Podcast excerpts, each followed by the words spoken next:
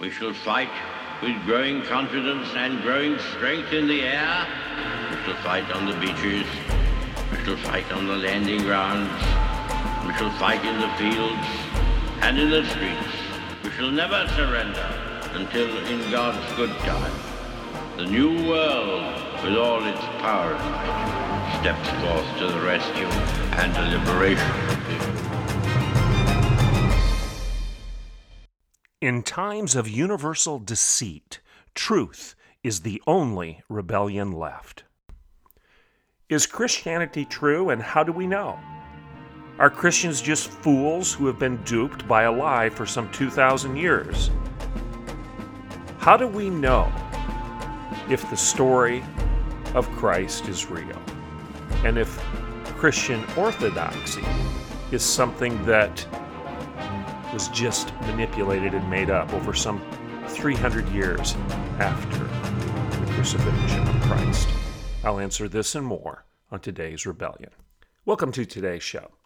The topic for the day is simple Is Christianity real or is it a lie?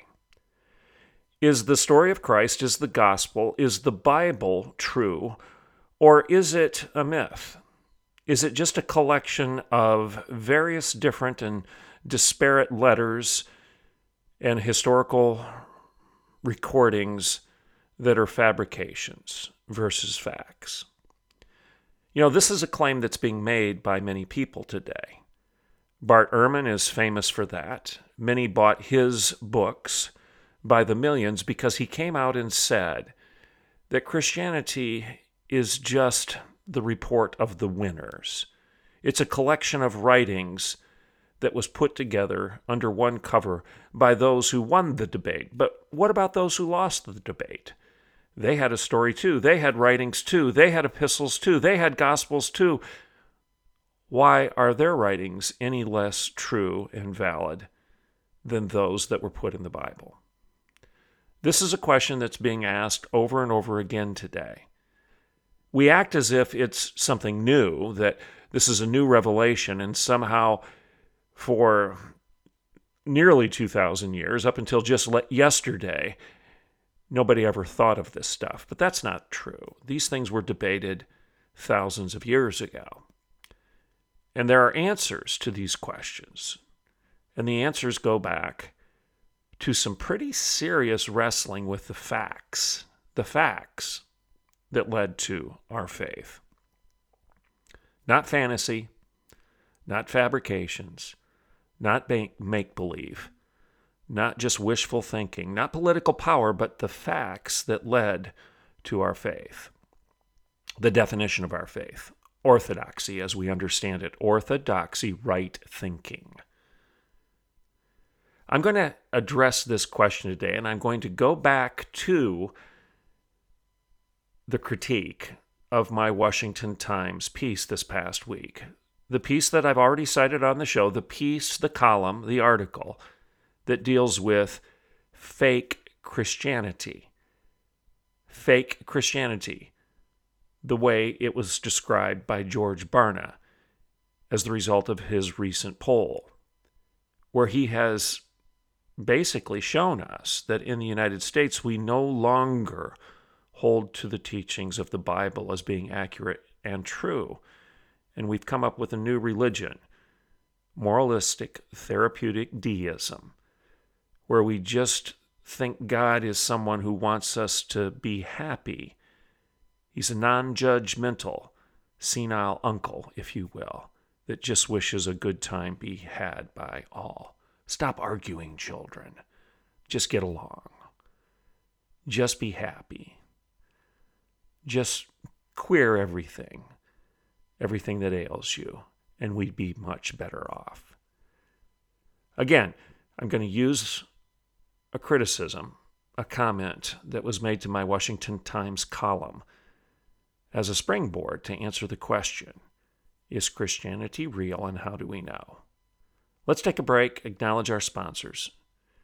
I'm Dr. Everett Piper, and this is The Rebellion, and I will be right back in a couple minutes. Okay, welcome back to The Rebellion. In order to get into the topic, I'm going to go back to the same critic that I mentioned yesterday. a gentleman who disagreed with my article and uh, posted a lengthy criticism. Now, I want to warn you, it's not that well written. So as I read it, it's going to sound a little convoluted, but I'm going to read it to you as he wrote it to me, as he presented it to me in the comments section of the Washington Times. And again, if you want to follow my writing in the Washington Times, just go to just Google Washington Times and you get several free reviews before you have to subscribe. If you want to read it routinely every week, you probably will have to subscribe. Uh, you can also go to Facebook and follow me there. I have two pages. I have Dr. Everett Piper and I have Everett Piper. If you try to friend me on Everett Piper, you're going to find that I can't respond and accept that because it's already maxed out at the 5,000 friend level on the Everett Piper Facebook site. But if you go to Dr. Everett Piper, it's got unlimited followers, so you can follow me there. All right. You can also follow me on Twitter at Dr. Everett Piper, and likewise on Gab and MeWe and Parler. So that's my social media pitch there. Oh, I'd be remiss while I'm doing that stuff to not also ask you to consider buying my book, Grow Up Life Isn't Safe, but It's Good. And again, you can find that at any online bookstore or on ground bookstore if you still enjoy going into physical space to buy your books. All right, so back to my critic in the Washington Times.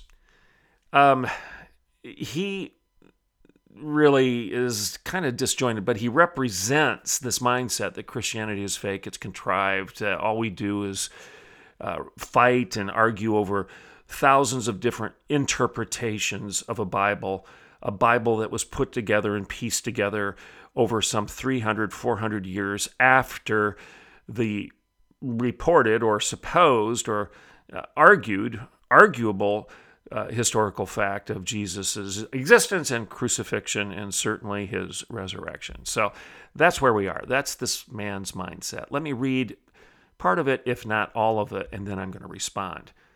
And basically, I want you to be thinking is Christianity real? How do we know? And how do we respond to people who have worldviews antithetical to the orthodoxy of the Christian faith? And those worldviews are, are, are antithetical to it, opposite to it, because they don't believe in the premise of Christianity. They don't believe that Christianity is an historical fact. They don't believe that the Bible is trustworthy.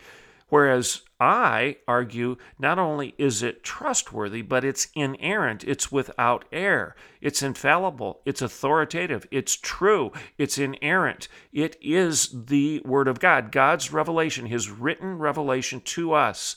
Oh no, they say. Oh no. Everyone knows that the Bible is nothing but a collection of writings that was put together as the result of a fight a political fight that Constantine officiated. And he essentially held a gun to their head and said, Don't come out of that room. Don't come out of that chapel. Don't come out of that church. Don't come out of that conference space until you have a Bible, a book that you can all agree on.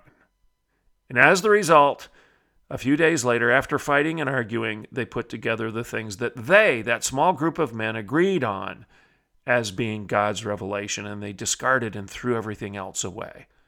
Well, why don't we believe the stuff that they threw away? People ask. Why do we believe the stuff that those guys chose?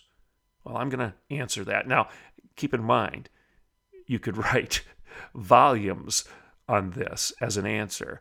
So, uh, me addressing it in the short space of this show is going to be uh, just skipping over the top of the water a bit, if you will, not diving into the depths. But I'm going to give you a little bit of confidence in the answer. Okay, so back to this question from this guy, and then a quick answer from me. He says, first and foremost, you need to get your facts straight. The United States of America was founded on freedom from religion. It has no Christian basis whatsoever. I answered that yesterday. But then he goes on. It has no Christian base whatsoever except the influence that Christian nationalist groups have had on it. Okay. Christian nationalist groups. I've talked about Christian nationalism. That's a joke. That's a straw man if there ever was one.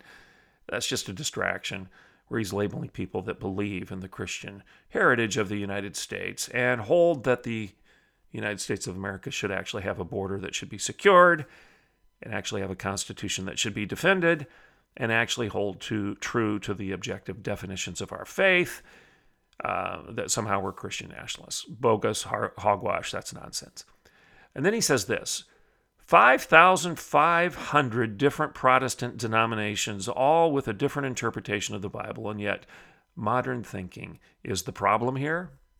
The problem is that most Christians care more about being the one who is right than actually seeking to understand God. You see this by them using a book that says the knowledge of good and evil is what separates us from God, but yet they claim to have such knowledge and seek to tell everyone else about it.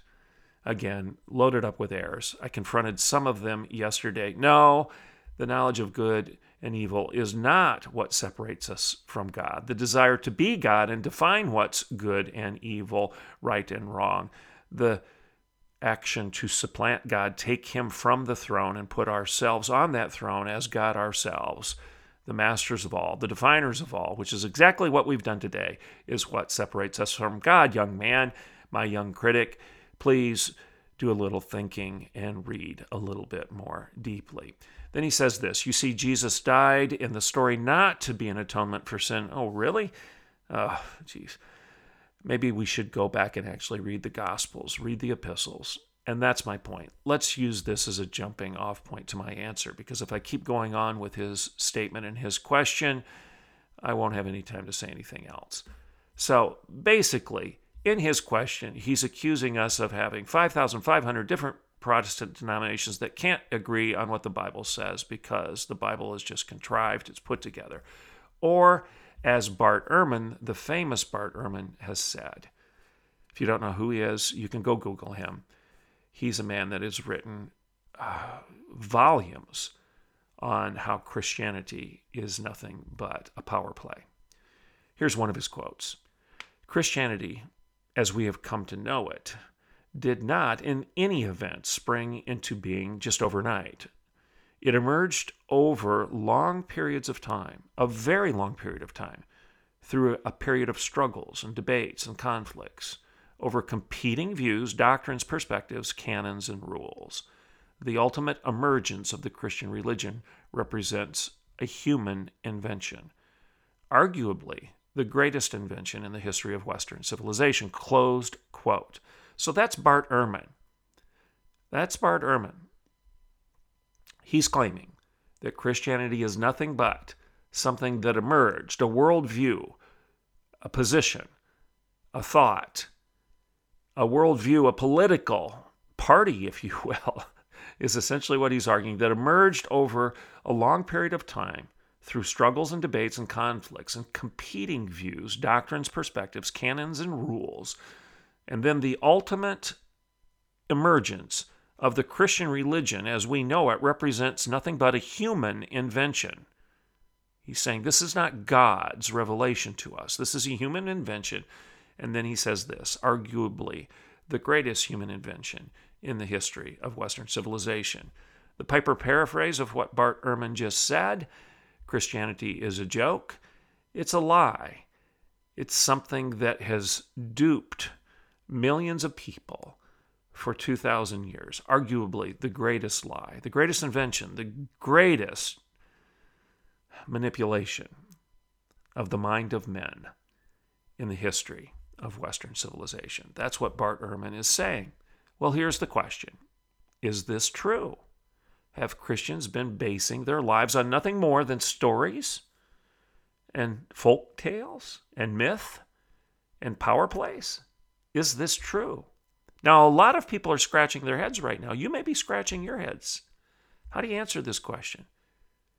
How can we be confident that the core message of Christianity wasn't deliberately contrived and controlled and manipulated?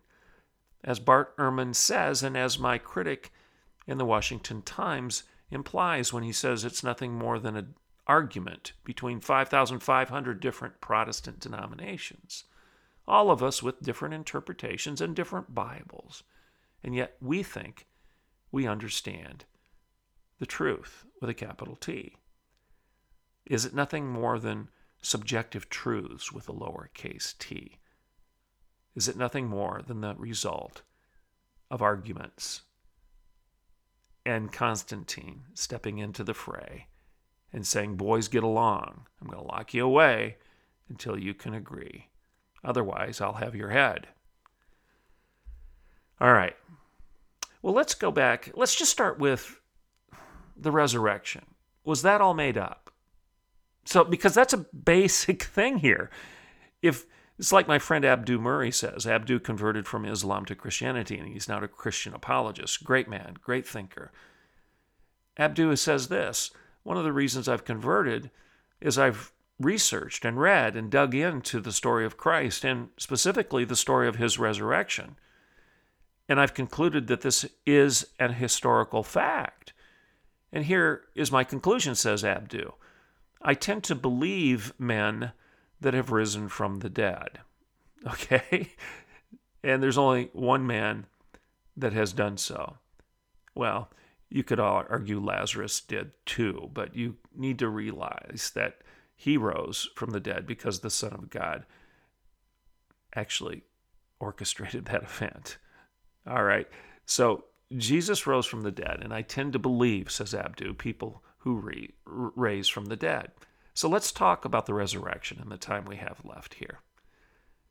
There's so much more to talk about, and I'll deal with it in subsequent shows. But if you're going to answer somebody like Bart Ehrman or my critic who says Christianity, Christianity is nothing more than a record of the winners, it, it, it's not anything more than a political message, political power. It's nothing more than something that was contrived and manipulated and made up power plays and myth making, as I said, stories and fairy tales, folk tales. That's all Christianity is. Well, let's go back to the resurrection. When did they start believing that? Was that just something they put together 300 years later at the Council of Nicaea? Belief in the resurrection? Was there a bunch of uh, disagreement on that up to that point, and nobody actually bought that or believed that that was a key to the gospel until then? Well, let's go back and look at the facts. The resurrection is a central claim of Christianity. We, let's just agree on that. Well, how early was it believed? And how early was that belief affirmed and embraced by the followers of Christ, those early Christians, one, two, three, five years after the death and reported resurrection of Jesus? When did people actually start believing this? Because that answer is critical. Well, according to even liberal scholars, the Gospels are dated between 70 and 100 AD. Not 300 and 400 AD, 70 or 100 AD, excuse me, or 100 years AD. So Jesus was crucified in 33 AD. Some would argue 30, but let's agree on 33 AD. So the Gospels, we know, were authored. Even liberal scholars like Bart Ehrman would agree that we can say that the Gospels, the four Gospels, Matthew, Mark, Luke, and John, were dated between 70 and 100 AD. So some 40 to, let's say, 60 years after, after the crucifixion of Christ. Well, what about the resurrection? I'll get into it real quick. I'm going to get there. Uh, I don't have a lot of time left, but so the Gospels were, were recorded 30 to 70 years after the event. Compare this to the earliest biography of, well, let's say another historical person, Alexander the Great. Where, do you realize that the earliest records we have of his life, the earliest biography we have of Alexander the Great, is 400 years after his death? See, that's something unique about the story of Christ. The records that we have are so much better than the records we have on anybody else. Anybody else. Cicero, Plato, Aristotle, Socrates. The list goes on. The list goes on and on and on. Alexander the Great, 400 years after his death, but we have records of Jesus 30 to 70 years after his. Liberal scholars also generally accept the Pauline authorship and dates of at least six of the 13 epistles attributed to St. Paul. Romans, 1st and 2nd Corinthians, Galatians, Philippians, and 1st Thessalonians all are agreed upon as being authored by Paul. Now, here's the interesting thing. In 1st Corinthians, we have the primary text for what? The resurrection. Now, we agree that 1 Corinthians was written in 55 AD. This takes us to within 25 years of the crucifixion. That's essentially the time frame where I worked at Oklahoma Wesleyan University. I worked I started working there about 20 years ago.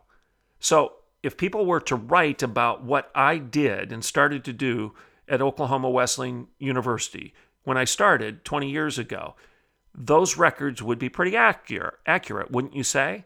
And there would be a lot of people around to correct the the lack of accuracy if somebody said something that wasn't true. All right, so that's the case here with the record of the resurrection that's recorded in 1 Corinthians 15 1 and 2. It was written some 25 years after the crucifixion, very, very close to the event. Now, what else do we need to attend to? Paul gets his account. Okay, so you're saying, well, that's Paul. Well, where, where, he said it 25 years after the supposed resurrection. Where did he get his information? Did he just make it up? Hmm let's consider where he got his account. Now remember, Paul says he got his account from somebody. Now, were there people around to double check it, to critique it, to refute it, to say, no, that's not wrong. We were there. That's not true. Yeah, there were a lot of people around.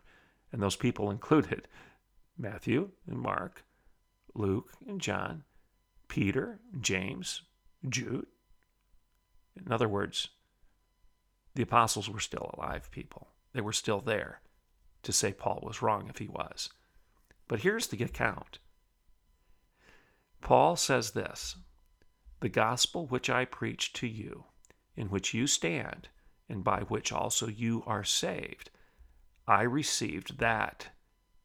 I received this that Christ died for our sins according to the Scriptures, and that he was buried, and that he was raised and on the third day, according to the scriptures, that he appeared to Peter and then to the twelve. And after that, he appeared to over 500 brethren at one time, and he appeared also to James, and then to all the apostles. And last of all, he appeared to me. You see, Paul is saying that according to the scriptures, things that were already written, he received this message, and that he also received this message from the people that were there. He's saying that the church received this message. Well, from whom? Whom did they receive it from? Well, he tells us in his epistle to the Galatians. He says this When I went up to Jerusalem to become acquainted with Peter and stayed with him 15 days, I did not see any of the other apostles except James. So he saw James too, the Lord's brother.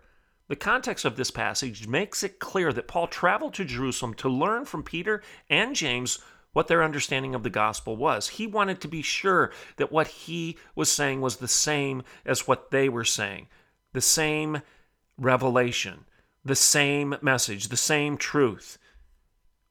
Around 34 to 36 AD, three years later, again, we're getting very close to the event here, people. Paul double checks everything with Peter and James. And then, just to be sure, he tells us this that he went back 14 years later. So he's double checking this. He goes there in 34 to 36 AD, months after the crucifixion and resurrection. And he talks to Peter and James. And then he goes back 14 years later. And he says this I presented to them the gospel that I preach among the Gentiles. I wanted to be sure that I was not running and had not run my race in vain. And guess what he says then? They added nothing to my message. James and Peter and John, those esteemed as pillars, gave me, and Barnabas, Paul says, the right hand of fellowship when they recognized the grace given to me. Close quote. That's in Galatians 2. So the summary is this Paul submitted himself to the earliest eyewitnesses, the people that were there. And he says this they added nothing. They were all on the same page here, not 300 or 400 years after the fact. Three minutes after the fact, they were there. And when Paul sat down to talk to them, they added nothing. They extended the right hand of fellowship. And guess what? There is nothing out there that says that Peter or James ever refuted anything that Paul said. From the very beginning, this was the same gospel. From the very beginning, they were on the same page. It was not contrived 300, 400 years later. There never was a time when the basics of the gospel, the life, the death, and the resurrection of Jesus was not believed and preached by the church. This was the message from day one. And there's an abundance of historical evidence to prove that. The reason they believed this stuff was because they were there. They were at the cross, they were at the empty tomb, they were at the ascension. They knew this was fact and not fiction, and they gave their lives because of it. And some will say, well, people give their lives to other religions. Well, many men will give themselves for a lie if they think it's true, but no one is going to give himself for a lie if he knows it's a lie.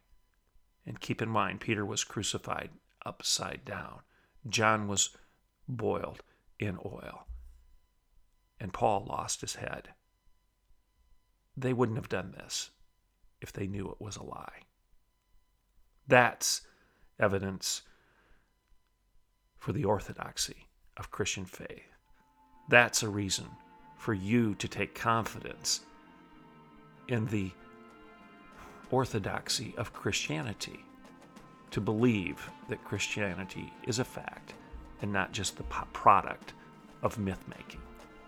In times of universal deceit, truth is the only rebellion left, and this is the truth. I'm Dr. Everett Piper, and this is The Rebellion.